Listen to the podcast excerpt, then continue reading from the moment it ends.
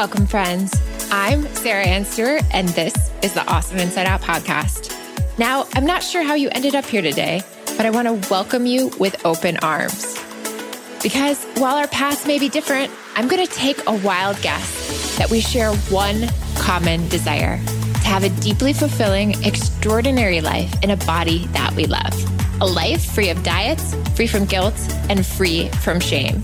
In each episode, we're going to dive deep into mindset shifts that give you the power to decide how you feel, not the media, not your past, and not social conditioning.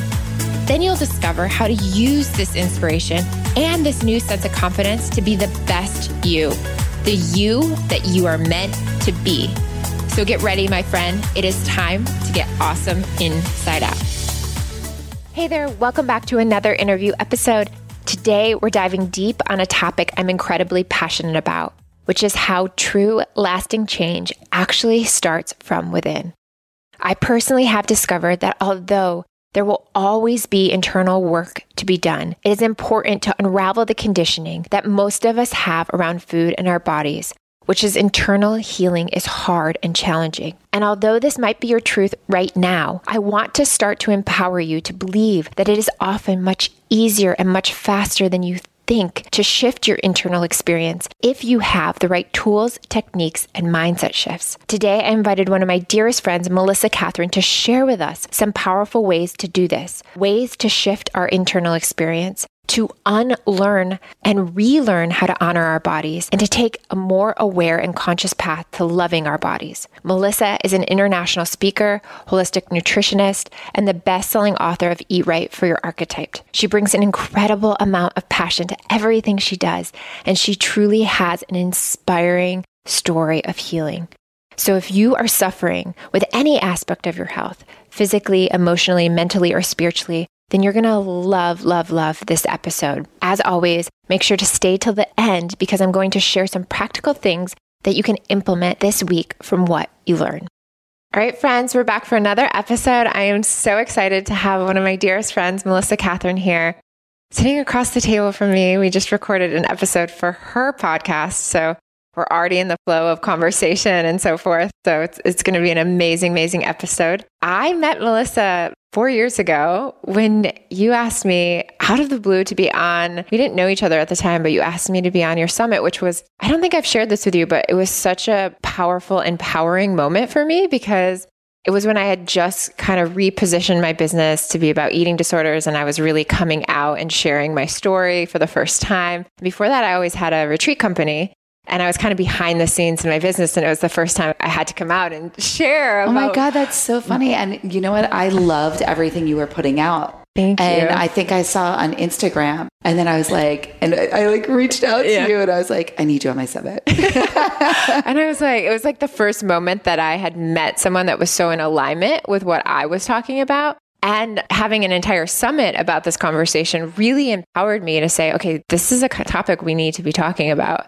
And it really allowed me to like stand in my truth. And so thank you so much for that moment. I feel like, I feel like it was like divine synchronicity. So yeah, so it was really great to be on that summit and start to share my own story and get to learn about you and the empowering work that you do with thousands of women all over the world. And for those of you who don't know your story or your backstory of really how you got in this similar line of work of empowering women to shift their relationship with food and their body um, and just find their truth and find who they are and live in alignment. And this idea of wholeness, which is the new brand that you're launching. Well, how did this begin? How did this happen?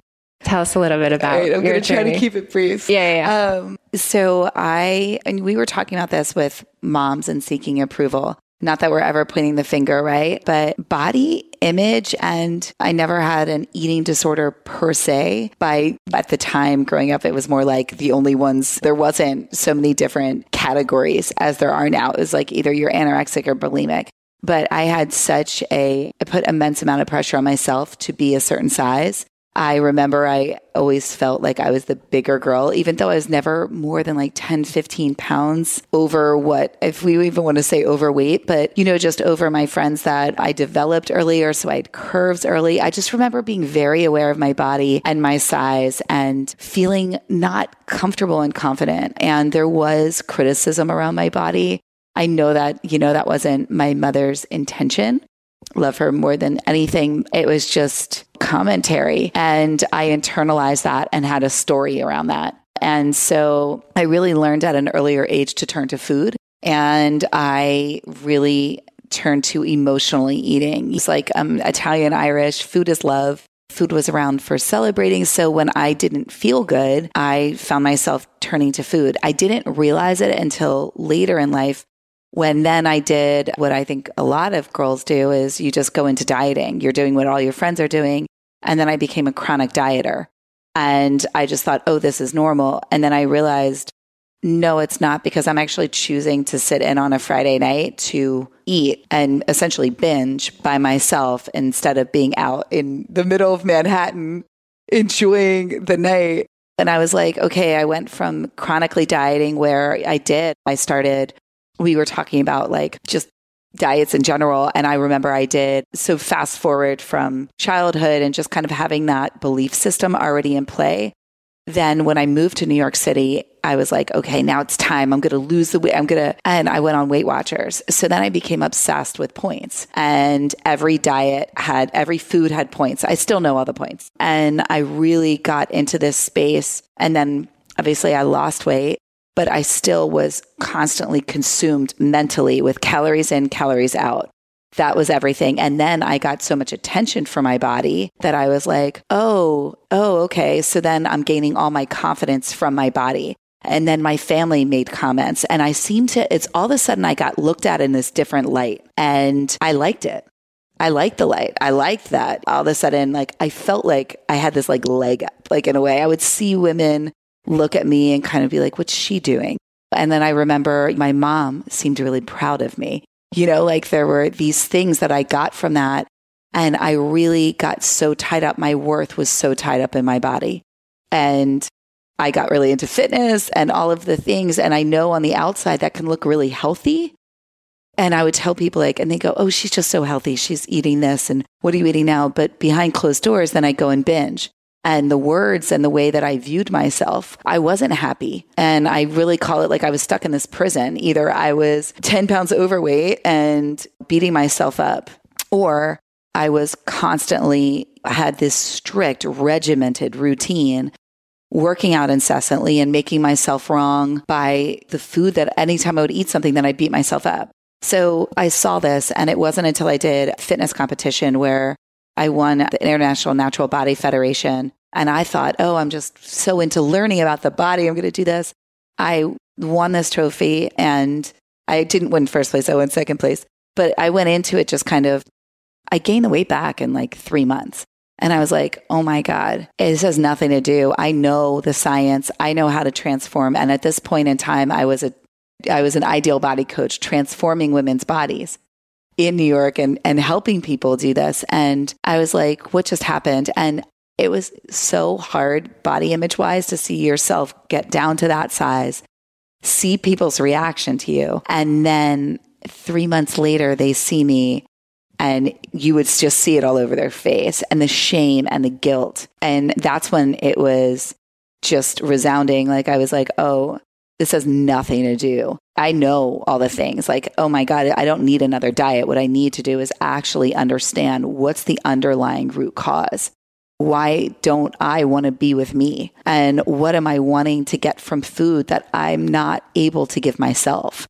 And that's what started really when I got into this world. And then the rebrand with the wholeness was really just bringing women back. I was like, all the work that I've done in this past basic decade it was really always bringing women back to the truth of who they are before they ever thought they were less than, whether it's due to a number on the scale or whether it's a trauma and opening that up to not just a food story, but a bigger story. So that's kind of where that's how he brought me here today. It's amazing. I think so often women, it's not about their bodies, but there's just an underlying feeling of not being good enough. What you shared, and I'm so grateful that you and other women are starting to have this conversation and starting to actually share their truth, which is someone can look very healthy from the outside physically.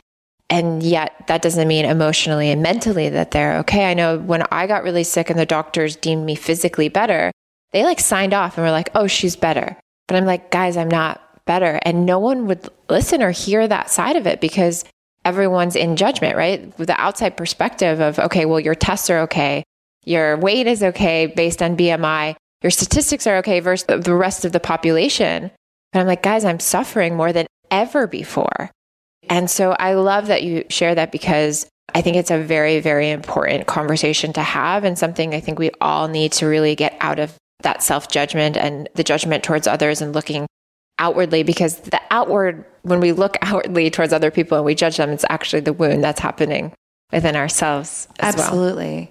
Yeah. I love that you just said that too, because there was, it was the constant judgment.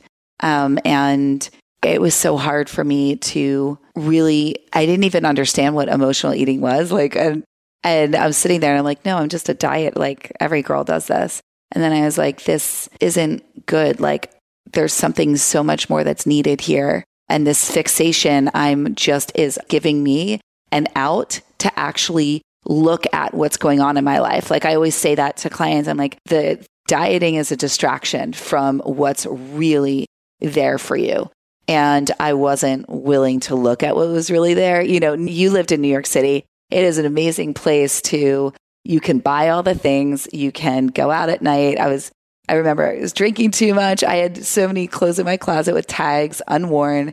And inside, I was just, I wasn't stepping into my truth. I wasn't really, there was so much that I wanted to do, start my business, um, that I was just in the story of I'm not enough. So the I'm not enough story just breeded more of like, well, then we'll just eat because we didn't feel good. Yeah. So powerful. And I also love the fact that we kind of addressed this earlier where the idea of, well, we look around and we see everyone else doing something. So in our head, we normalize it. Even though when we connect to our truth, we know it isn't right for us, or we know that something is off, or we know that there potentially could be another option, but it takes that courage and that confidence to say, okay, I'm willing to be the one that breaks the norms, be the one that steps away from this conditioning that dieting is the only answer and the only solution.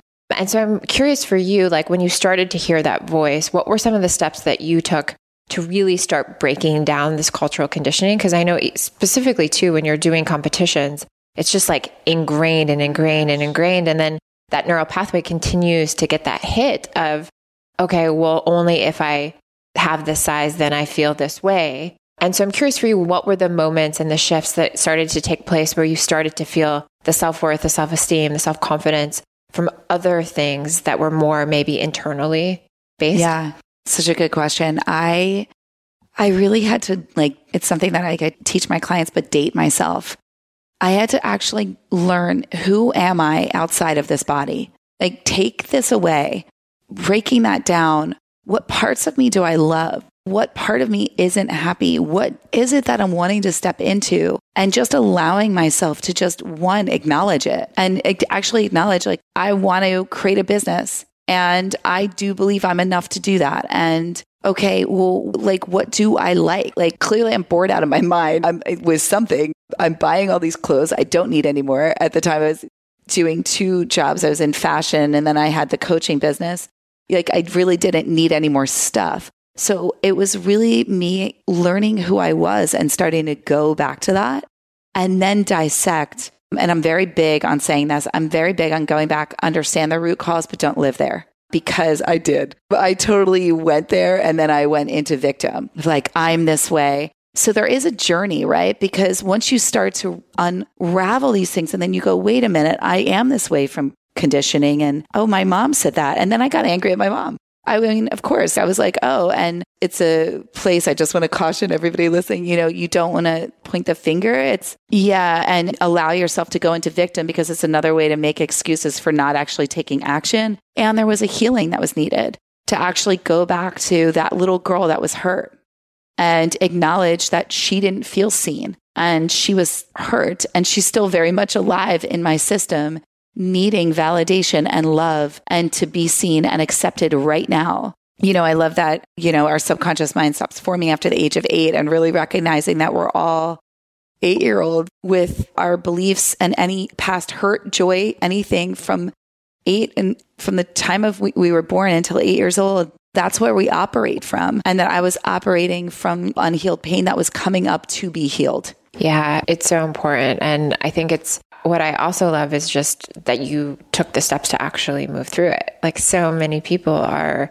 again, we're so terrified of addressing the parts of ourselves that we might not love, we might not, we might have shame about or guilt about. And that's why we were talking about earlier meditation and journaling is so terrifying to most because it's those moments where you have to say, oh, wow, this is part of who I am. And this is the story in which I'm operating from, which is impacting my habits, my belief systems, and so forth. And then it impacts my behavior. What were some of the tools and techniques that you started to do and just live from that really started to make that shift? Because I think things can happen instantly. And I think often too, like I love this idea that you don't have to go back and live there, which again becomes the victim. But I think what happens often is people get stuck in the, again, stuck in the victim or stuck in the, the day to day of just like looking externally and saying, well, it's my partner, it's my work, it's my relationships, it's my everything else. And then we're not taking responsibility and we're not realizing it's overwhelming. Yeah, it's overwhelming because then we actually have to step into a different life. And so, what does that transition look like? And what are some tools to get them from the belief, the mindset to actually potentially having to leave their career, having to move into a new relationship, having to say goodbye to a city, having to move away from their parent, like whatever that is. I know that those things sometimes take time, but what are some things that you recommend to your clients to help them get to that place where they have that courage? Yeah. So, it's such good questions. So, first, when it comes to the change, right? Like taking responsibility, I think the reason why people don't want to go into the quiet is because they get very overwhelmed because the life that they want to be living, the body that they want to have, the health, they're sitting there and they're going, okay, wait, I'm responsible for this. That feels really heavy. And to change that feels really heavy because I want so much to change because I'm not happy. Like I want, that's something that I always hear from people is I just want the change to happen. Like I'm ready for it. I'm ready for it. And I'm like, but it is happening you don't need to be ready for it because it's happening and you just keep, need to keep being in the space of, I know that it's happening. I'm in full faith that's happening. I'm an active participant in the happening. Right. So when it comes down to techniques and things, when I started, there weren't really people that were helping with this. It was either like intuitive eating, which if you have a relationship with food, like I always say, if you have a relationship with food, if you struggle with your weight for more than a year, you don't have a weight issue, you actually have a relationship with food and a lack of one with yourself. So if you have a relationship with food, then intuitively eating can be quite challenging. So I remember intuitively eating, I'm like, I'm doing that and I'm giving myself the grace and I'm also not stopping. You know, um, so I was like, what, why do I not want to stop? Why do I want to make myself so full? Why? So going through, so I did an investigative process. And I really sat and like you and I talked about earlier on my podcast about having journals, I had a journal and I really sat with my feelings. And there were four that I always asked before I would consume anything. What is going on for me? Or am I really hungry right now? What's going on in my life right now? Is food going to solve this problem? Is going to help it or hurt it? And what can I do instead in this moment that's aligned with who I choose to be? And what I want. And the more that I started to understand the emotional relationship, the emotional desire that I was seeking and really live and recognize, I gained clarity in the gaps, right? So I always say where there's lack, you'll fill the gaps with food, with buying, with whatever your thing is, right? Social media. And so that clarity, it was an investigative process that got me really clear. Like when I had mentioned dating myself to go like, who am I and what is the life that I want? Take away all of society, take away what my mom and dad think I should have, take away, you know, thinking I need to be married or as an entrepreneur, where my business should be. Take all this stuff away. What do I want? And what would make me happy? And like, who am I now? So that investigative process was really beautiful. The other thing that was a game changer for me, I loved Marianne Williamson wrote a book, 21 Spiritual Lessons to Weight Loss. That was the first that opened me up to, I had done A Course of Miracles, and we could talk more about spirituality and how that played a significant role in this. But that's when I really started to see, too, that so much of this was I wasn't in a loving partnership with myself. And what I was seeking was that partnership through food. And nothing can, if food can't love you, no substance can. So in that, I also got introduced to mirror work. And mirror work, um, I was fortunate to actually mentor a bit with Louise Hay, and she taught me about mirror work. And that was huge. because I stood in front of a mirror and had to actually take all of me in. And I looked deep within the art of mirror work is this you look deep within your own eyes, preferably naked or which can be quite jarring. And you repeat to yourself, you know, I love you. You're perfect exactly as you are. I, you can say whatever affirmation, but that for me, I, those simple words, I broke down in tears. And generally, I find, and I always tell clients, you're either going to want to laugh, you're going to want to cry, or you're just going to go, this is so, like, I'm not doing this. And I showed up and did that for months and I didn't see or feel a change. And I just kept doing it and doing it and taking in all of me and from head to toe. And until one day I walked by the mirror and I was like, girl, you look good. And I was like, yeah, I do. And then I was like, whose voice is that? You know? And I was like, that's me. And that's when I met myself. I love that. I did that too. That's so interesting. It's so crazy because for me, I was so terrified to ever see myself. Like if someone took a picture of me, I was the girl who would like run to the camera and be like, you can't post that. You can't post that. You oh can't post gosh, that. One. Yeah. Or I would be the one that's like, you're not going to put that on Facebook, right? That was me. Like I was always wanting to control my image yeah. and how I was seen. And I had this fear that if I looked a certain way, people would judge me. And I love the fact that you said that it took you years because was it years or months? It took me months to recognize the difference. I still go back to mirror work. I like if there's something, especially when I'm really wanting to up level something and that voice can come back. Yeah. I mean, me in my rear view mirror, I'm like, what's up, girl? I'm like, you're amazing. Like, I mean, it. Yeah. It's so profound. I, even when I was healing from my breast implant illness and I didn't realize how disconnected I was in terms of recognizing the anger from my past and how I got these implants and suppressed the anger. And then when I was getting them out, how frustrated I was with myself for making this choice. I had to go back to the mirror and I had to say, with or without these implants, standing there naked, nothing else on, like I'm to love myself without these, without this part of myself that I have really come to love, which were my implants. Like I, and I have no shame around saying that. Like I love the way that they looked. And so for me, it was one of those things coming back to the moment of saying, oh my gosh, I have to confront this head on. And, and it's not easy. And I find so many of my clients, I'm sure yours too, that like go to the mirror and they're just nothing, can't see Most anything. women don't look at themselves. Right. They get dressed in the morning, they bypass the mirror. They'll look at themselves when they're brushing their teeth, putting their makeup on, but to actually take in their body or even take themselves in after they've put clothes on, it's like a quick glance, which is really, it's like a slap across the face. It's like you're not acknowledging your own existence or that you deserve to be told that you're beautiful even by yourself, right? It's, um, it makes me sad. Yeah it really makes me sad. And what makes me the most sad is like when we're not connected to our bodies and we're not loving it and able to even stand in the mirror and be proud of who we are, that shows up in every area of our life. Like it shows up and indirectly, and I think subconsciously, we don't even realize how it shows up with our boss asking for a promotion or in our receiving in general. Receiving. Like when you were just talking about your breast implants, I mean, I just went through another, I went through a cancer scare recently, again of a reoccurrence, but, and the first time that I went through thyroid cancer, it was painful for me to ask for help. I couldn't, even being a coach, being in that space, teaching about the art of receiving, I looked back and I remember not wanting to call people because I'm like, I don't want to be a downer. Like I'm just, or, and people offering to help me, um, even just closing off and not even really asking for help and support. There was so much. So it's been, it's a constant thing to really just go to recognize that and reiterate to myself as I do to my clients, like I'm deserving and worthy that every person is every day of everything that they, of love, of happiness, of joy, of every desire. But uh, yeah, I even look back. I mean, that was like three years ago and I had a really hard time just receiving. Um, and that all re- receptivity, I mean, that's really comes from our left side, right? Our left hand's our receptivity channel.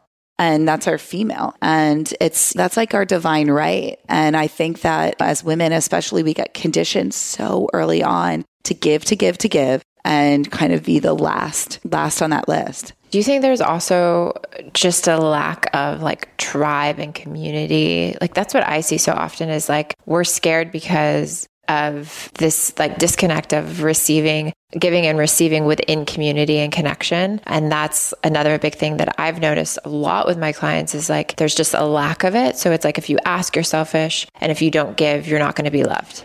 Yeah. And that's another thing that I mean, I've been very fortunate. I've had amazing females in my life. I've always had wonderful groups of friends, really, really blessed. And I can't tell you, like, it makes me really sad when I do. I hear a lot of women that have views of other women of like, they're not going to be happy for me. Or even actually, one of the things that, as you know, I studied with Mama Gena, School of Womanly Arts, and she taught celebrating. And you actually go in and brag, like you're supposed to brag. And I remember the first time I'm like, and somebody said back to me and they're like, well bragged. And I'm like, no, no, I wasn't meaning to brag. No, I was just, you know, it was just a really exciting night. And, and she's like, no, no, you're, this is something that we do here. And I loved it. And now I always will talk about it and give, attribute it back to her. And in my community, we always have celebrate and I celebrate with my friends as well and I have all my clients, but it's a muscle that as women we have to strengthen that it's not that we should be saying like, I feel pretty today. Oh my God, something great happened. Can I tell you about it? And trust and know that your sisters are in full support and that they want to see you succeed, that they want you happy and that they're and I think there's an evolution too. I think we're really fortunate to be in this space and to be in community of other women that are awakened and evolved to that place where if they are judging or triggered in some way that they can recognize that within themselves and not but I don't that's not the norm. And I think that's what it needs to become. It does. And I think we're terrified that if we're having a great day and someone else isn't having a great day, I see this so often with women. It's like, if we're celebrating our life fully and embodied in our beauty and presence and truth, and the person next to us isn't, then we're going to make that person feel bad. And really, it's an invitation to come forward and stand with us in it. And I think that needs to shift culturally. I was at a mastermind yesterday, and one of the women who is so empowered and so aligned in her truth, she was like, she started to apologize in terms of her greatness for this year. And then she brought it back and she was like, I'm going to take a moment to like actually just take this in and be proud of what I accomplished. And we were celebrating her and so forth. But even her, she had this like moment where she was challenged by it. And I think we have to shift that because it's like, if we're not here to celebrate each other and celebrate our lives, like, yeah. what are we doing? What are we doing? Right. And, and also, I always say when somebody else is celebrating, that's also a sign of good fortune to come for you, right? Like, that's also people around. And that's we want to be there in celebration of our sisters. We want to be there. And yeah, I mean, it's again, it also goes back to like that whole just love. Like it's, it's circulating love. If we're all one, then why would you want to hide your good fortune and the amazingness of who you are? That's only doing a disservice because you were given specific gifts and not sharing them or dimming your light in any way isn't helping anybody. And I definitely that's one of the things that I love. And really, I hope all women get to experience beautiful relationships with women. We need our friendships, we need that. Hey there, friend. Are you loving this podcast? I want to continue to support you. So, the simplest way to do this is to head over to sarahannstewart.com and pop into the newsletter. Doing this ensures that you never ever miss any details of our new projects, products, upcoming events, or issues that are near or dear to my heart. You're also going to get access to the movement. This is the inner circle of people just like you standing in their power to bring more truth and a new level of consciousness where all individuals get to live a diet free life in a body that they love. So pop on over to sarahannstewart.com and subscribe, and I'll see you on the inside.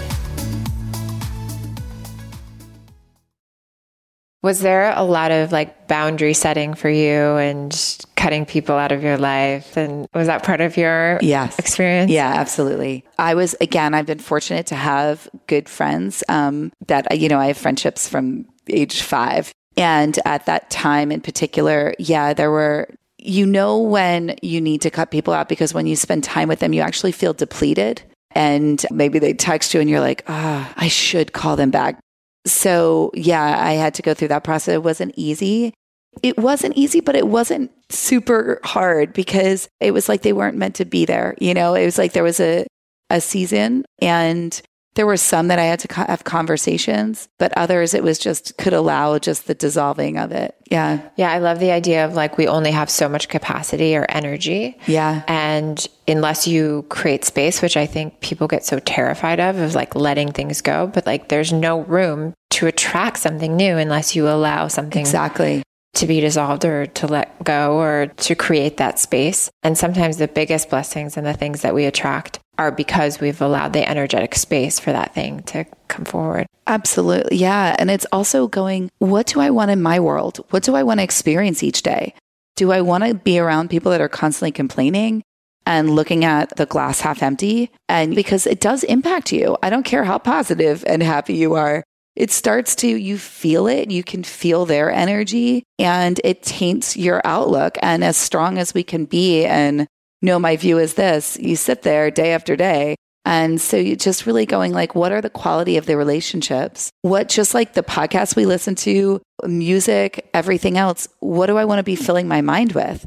And is it always going to be me having to cut negative chatter when I'm with somebody? That's not really a give and take. That's not a loving exchange all the time. Yeah.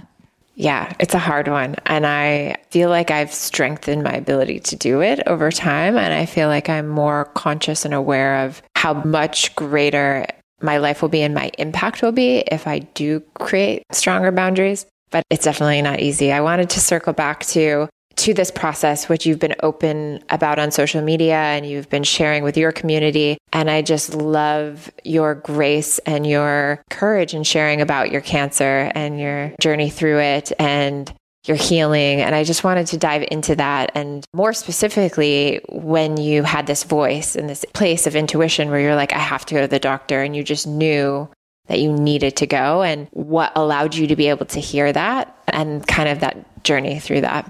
Yeah, well, just like you with coming back and healing, um, in order to heal the body, you have to connect in and acknowledge its existence, right? And notice that you're not two different people, right? I often find that women, especially when they've dieted, it's like, I'm here, but my body's there. You know, like I want this, but my body should be doing this.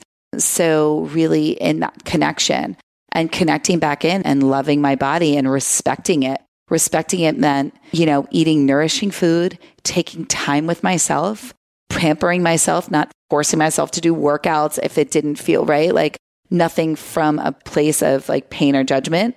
So in that connection, then I got to a place where I would, I kept hearing this voice and I'd say, get your throat checked. And it seemed crazy to me because I had no symptoms. I had no lumps. And um, when I moved to California, I'd gone to new doctors and you know, I was setting up appointments and I was just like, can you just check my throat? Like, they're like, there's nothing there. Are you having anything? And I just said no. And, um, and then I just, you know, I had three doctors just go, there's nothing, like no reason for this. And I just said, whatever we need to do, I'd rather there's a voice and I'm going to trust it. And I think that's where I would love for all women to get to where you have such conviction and trust in your own intuitive guidance as because intuitive guidance as you know it doesn't always make sense in fact 90% of the time it doesn't and that voice that divine guidance you have to trust it and act in accordance with it. And that's when we strengthen the muscle to know in that and believe in that and just go, this makes no sense right now, but I'm going to do it because I'd rather not the alternative. Right. And so um, I, I, went and then I ended up having thyroid cancer and I'm really, I'm so grateful because it was wanting to spread and it became the greatest gift. And I just spoke about this in a podcast that I did on, on turning hardships into healing and the greatest gift because I was really committed in that time. I was at the height in my business at, for that time. And I was like, everything's working, everything. And it brought me to my knees. And I was just like, clearly, there's a reason, right? Illness is, is to have you stop and take pause because you're not listening to the other sides. And clearly I wasn't. And so I was like, okay, I'm supposed to be doing things differently.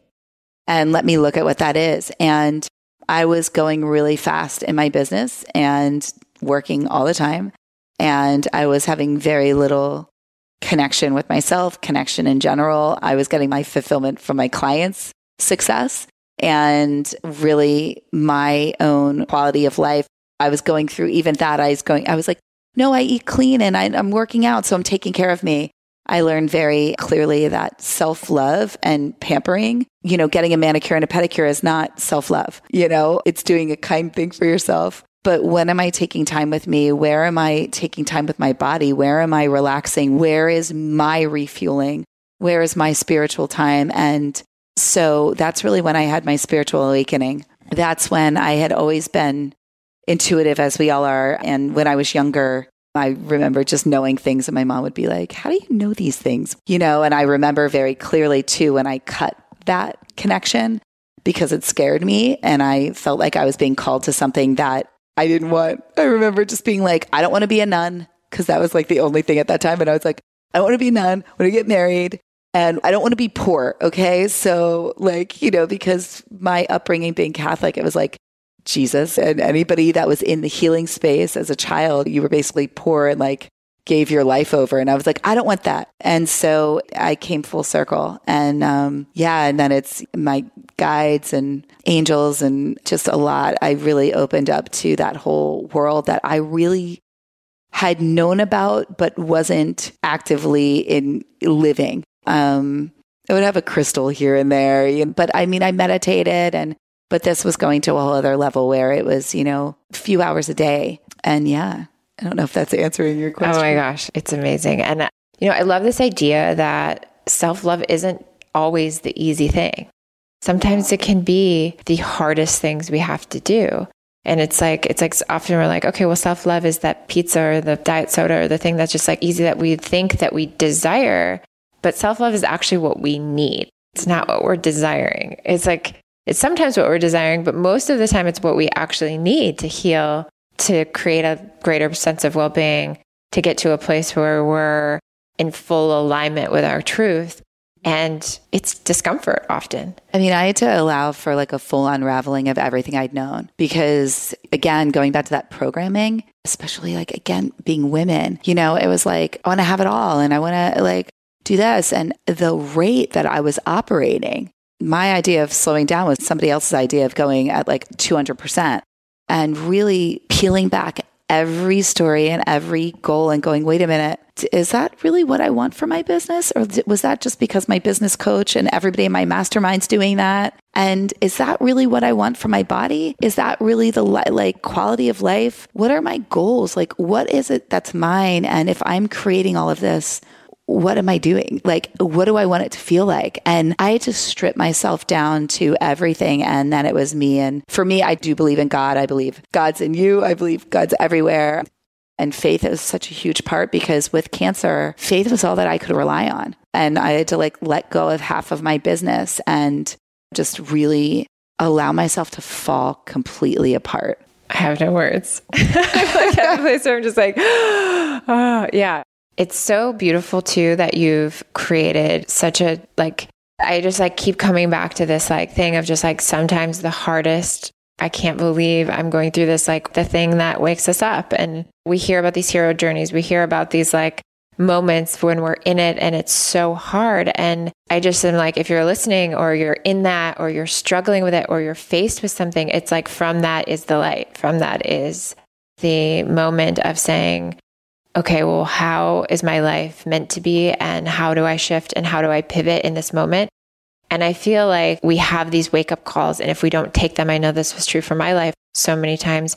If we don't take them and we don't do what you did, where you like shut it down, look at it from a very honest, truthful place, it's just going to keep showing up until we do wake up. And absolutely. And like, I really just had to sit there and commit over and over that there's a greater plan at play and I have two options. Either I go victim to this, and this is what takes me down, or I make this the greatest gift and I take the gifts in this and I slow and how can I trust that this is meant for me? And there was a lot of judgment. I can't tell you how many people were like, How did you get cancer?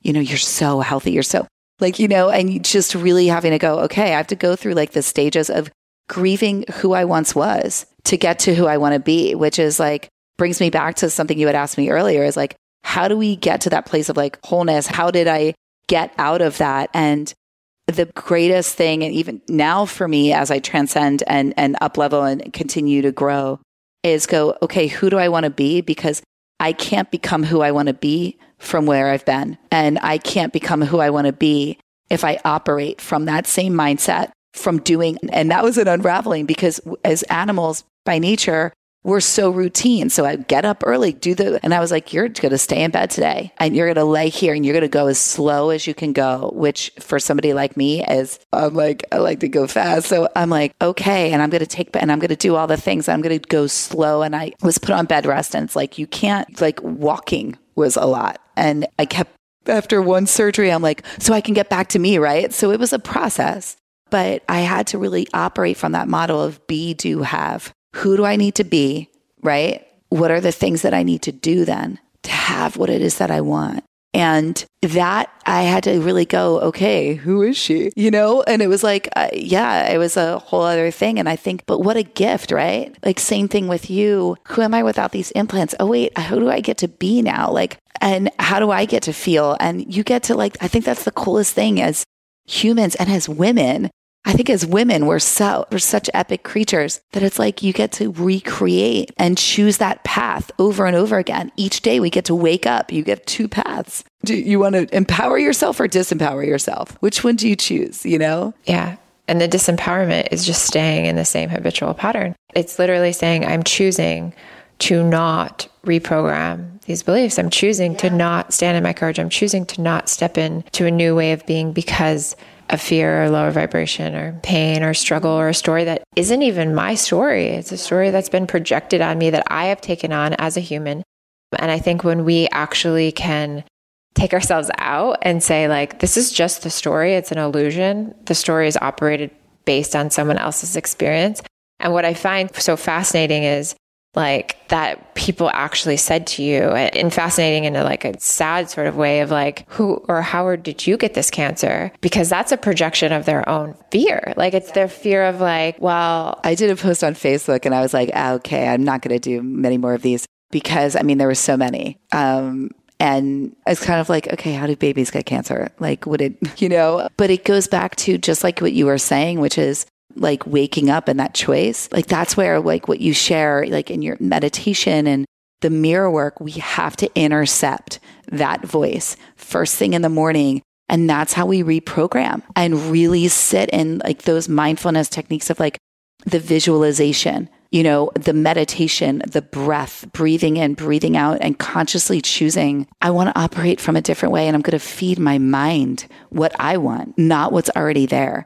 And that's how we, I, that's how I really believe that's how I transcended the illness. And that's how I turned it into a gift that then has allowed me so much. And like, because the spiritual awakening was the intuitive, the gifts and how powerful they've and deepened and grown and the way that I've been able to support clients by combining that in with the work and, and myself. Like it's just, it's such a gift. I can't even yeah, and I think it's so powerful to have this conversation because if you have someone in your life or someone that's going through a hardship, also on the other side of that, becoming conscious and aware of how your fears are being projected onto that person and how you can support them from a place of love and compassion and just saying, whatever someone's going through, it's divine intervention. It's like a blessing to them that they're going through this hardship and they're going through this struggle. I know I'm with my dad right now going through his bankruptcy, I'm like, this is a blessing for him. Like it's bringing him to his knees of like having to, at the end of his life, having to face this. And, and a lot of people were like, don't you feel so sorry for him that this is, you know, this is happening at the end of his life. And after he built this massive business. And I'm like, it's divine intervention in his life. This is perfect for him at this moment for some reason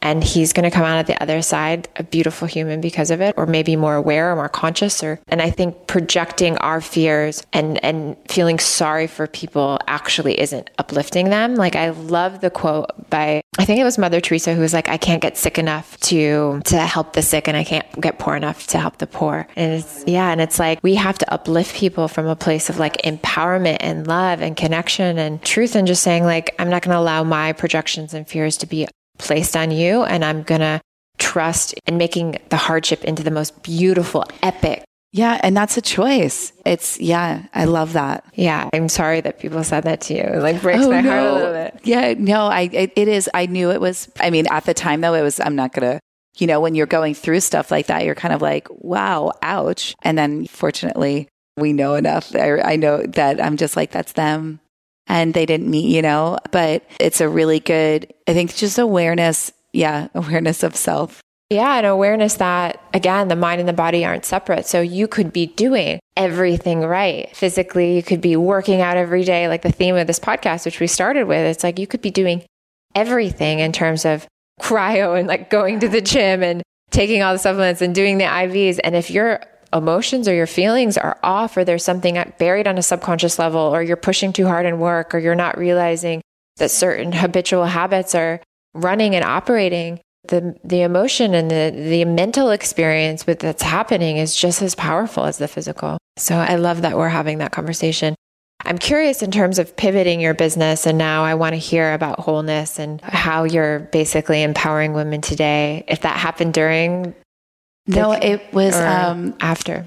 Well, in um I realized that the work that I was doing I loved and that I had evolved deeper in a different direction with it as well. And that that was what I wanted to start to teach and really get into the sacred feminine work. Um, like I ran a retreat in Argentina last year, the good friend of mine called the sacred feminine and really understanding a new way of doing things. I really had to let go of this masculine way of building a business from achievement and action and drive and going back to connection and flow and freedom and fun and what's lighting me up versus what somebody else told me they think I should do. And am I trusting myself?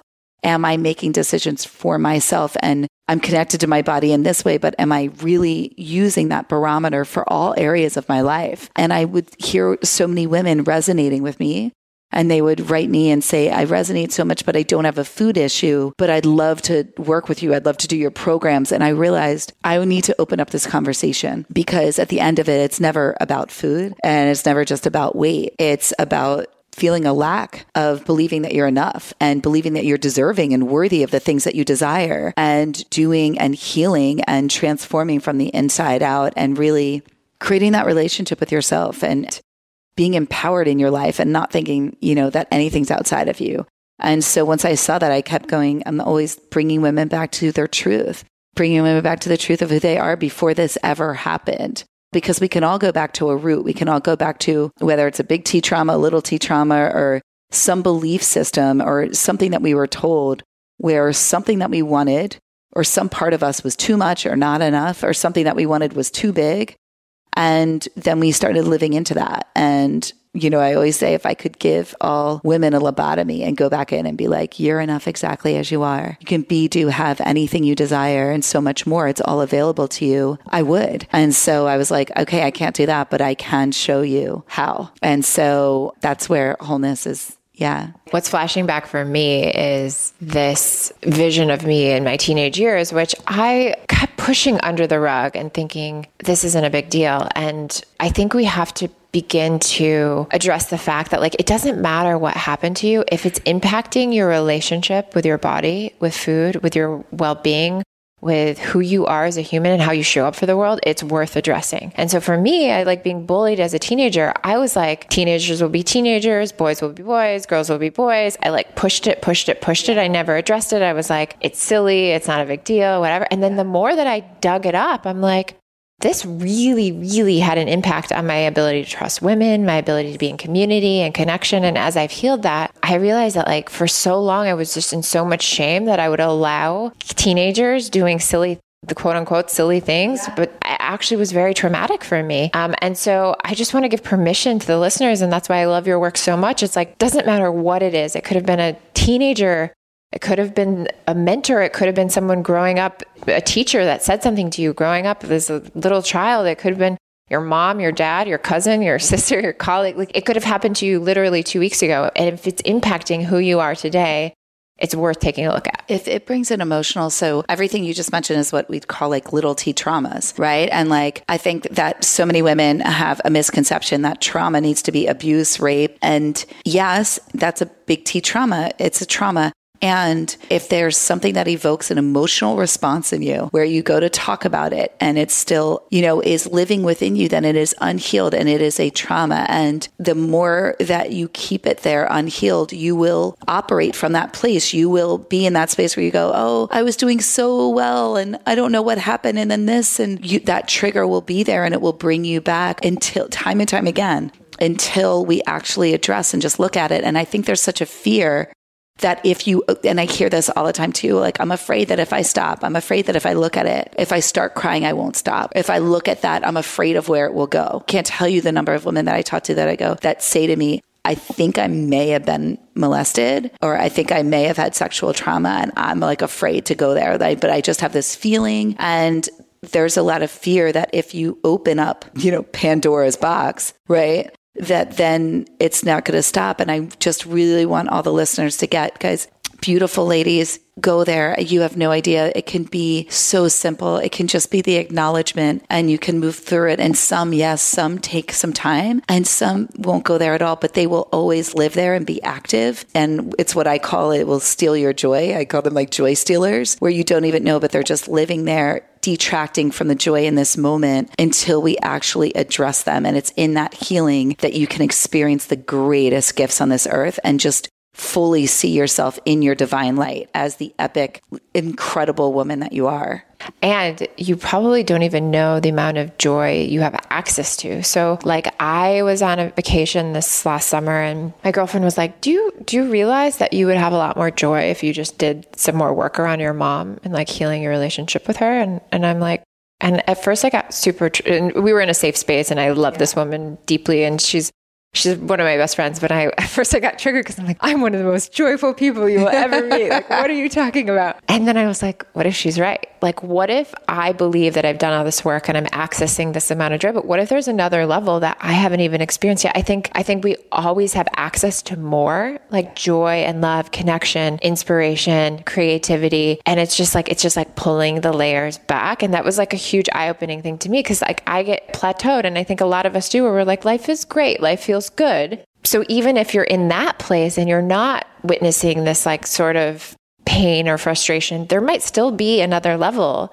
that you can access that you don't even know yet. Isn't it interesting how we think like, oh, well, when I'm happy, I don't need to do anything. And it's like, why not just do it from a place of joy for the joy of where you get to go within yourself and not seeing it as work or something wrong with you, but as a gift to the greatest you. 100%. And like, why not just continue to do the self development, read the books, take the workshops, go to the classes, join your programs, like do the things that really, really, really will get you to that, to that next level of happiness and activate within you these spaces where you know you can go to when shit goes down, when things happen. Like my teacher's always like, you don't meditate for like the day to day. You meditate for when shit goes down because then you actually have it in you to ground yourself and the ability to access that place of self love and so forth. Like people you know, always stop when they when they feel good. It's always like or or there's this point where I hear women they go, well, then I'll be done, right? And it's like there's joy in getting to discover yourself. Like we're constantly evolving, you know. Um, and no, you're never never done. We're human. And here's the thing hate to say it, whether you want to be done or not, life's going to bring you where it's going to bring you. So either you want to have the faculties, the community, the support, the joy and the journey, or, you know, yeah, exactly. Exactly. So it's, it's something I always encourage. It doesn't matter where you are, like, continue to look within, dive deep, see the places, and trust that just one step at a time. How can people find out about your work? What are you launching? Like, what are you working oh on? Gosh. What are some um, things that they can? I they mean, can you can check for? out my wholeness podcast, yeah. and you'll see Sarah there. Yeah, yeah, at wholeness with Melissa Catherine, and we have wholeness retreats. We have a lot of different things, so I can share in the links below and different programs and things that'll be coming out that you can definitely check out. Yeah and I've said this before on other podcasts and I'll say it again like so often people want the tribe, they want the connection, they want the community, but you actually have to have the courage to get on the plane and like go meet those women who are in the same space going through the same stuff. And like it takes that initial step. And I for most of my life I was terrified to like get on the plane. And like I was the one who backpacked alone. And I was like don't want to get too close to anyone. I can get myself out if I need to. But like I can't recommend your retreats any more than I do because I'm just like, it's so important that women come together and they share from a place of vulnerability, they share from a place of their pain, and they come together in joy. And so, if you're listening and you want an epic experience, I highly recommend checking out the links below. And thank you for being here. It's such a thank pleasure so always for having me. To jam with you. I love talking to you. Yeah, it's fun. it's amazing. And we'll I'm sure we'll do another podcast at another point. But um, thanks guys for being here. Thanks for tuning in to another amazing podcast. All right, friends, I know this episode was jam packed with mindset shifts and powerful ways you can upgrade your life. But before you go, I want to encourage you to take one action step with you this week to shift your relationship with your body. Of all the actionable items Melissa recommended, I highly recommend doing the mirror work. I know this might sound terrifying, but as you heard, it worked for her and myself, and I've seen it work without fail for dozens of other individuals. When we take the time to truly confront the part of ourselves that we're terrified to witness, the beauty in us that we're terrified to witness, we start to notice the thought patterns, beliefs, and stories that need to change.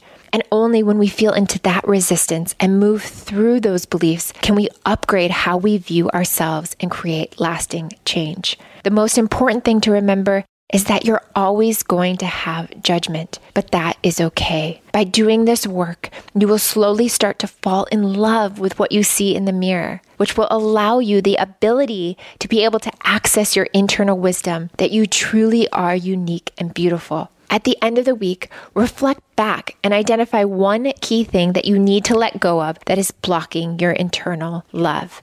And from this awareness, trust that you know what adjustments you need to make to your life to deeply love your body. Because as Melissa shared today, your relationship with your body is an inside out process and it takes awareness. I want to know how this practice works for you. So please send me a message on Instagram at Sarah Ann Stewart and let me know if you tried it and what shifted for you. And if this podcast inspired you or moved you in any way, I would love it if you could share it with just one person that needs to hear this message to keep the movement growing. Thank you so much again for being here. Until next time, I'm sending you so much love. All right, that concludes this cast. It is my honor to always be here with you. But hang tight because I have one last thought. You're here right now because you are ready. Because while many of us share the feelings of wanting more, not everyone is willing to do what it takes to get it. But you are here you are ready. So, this is your opportunity now to take what you just learned and implement it today. Make a pact with yourself to put just one thing into action. Just one. Write it down, do it, and share it with me. We are all in this together. Thank you for being here. You too can feel awesome from the inside out.